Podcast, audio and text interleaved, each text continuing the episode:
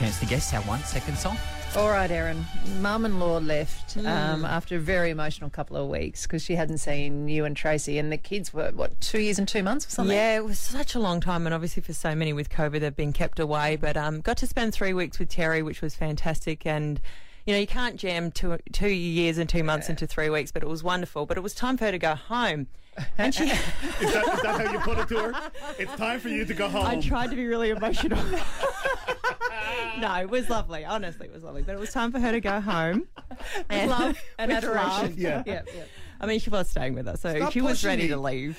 Um, and so uh, her flight, her seat kind of got messed up uh, in Qantas. So she, um, I pulled out a call to a friend of mine who I knew worked in Qantas and got her a seat in an aisle. That's all she wanted, so she can get up and down. Anyway, so he said, "Oh, I'll, you know what I'll do? I'll, I'll get your mum into the business lounge in Sydney, so she can have a nice layover." Fantastic.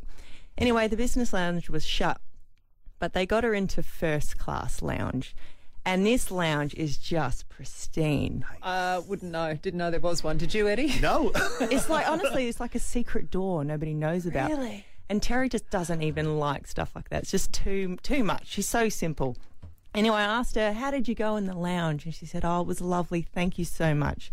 I just had a bowl of soup though, and I went to my gate an hour and a half earlier. Oh. What on earth are you doing? Oh. You Time- just got the biz- the first class lounge. You could actually probably go get a massage for free. You can have a shower, probably a bath. yeah. You know, like everything. We're talking champagne, all the food you order off a menu. I'm picturing people like fanning you with fronds Yes. and like dripping lobster across your face. I'll just have soup, please. One bowl of soup.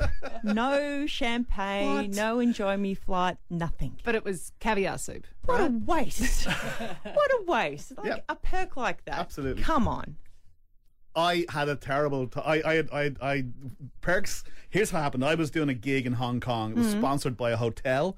I was staying. I got upgraded to the presidential suite because the hotel, um, fantastic room, remote control curtains, widescreen TV at the end of the bath. Wow. Oh, it was great. The action on the drawers Oh, were yeah, yeah. fantastic. You know the way you just Smooth. open it, just smooth. You leave it that's about two, two, two, two inches. and just oh, slides in itself. Had a great time. Uh, breakfast next morning.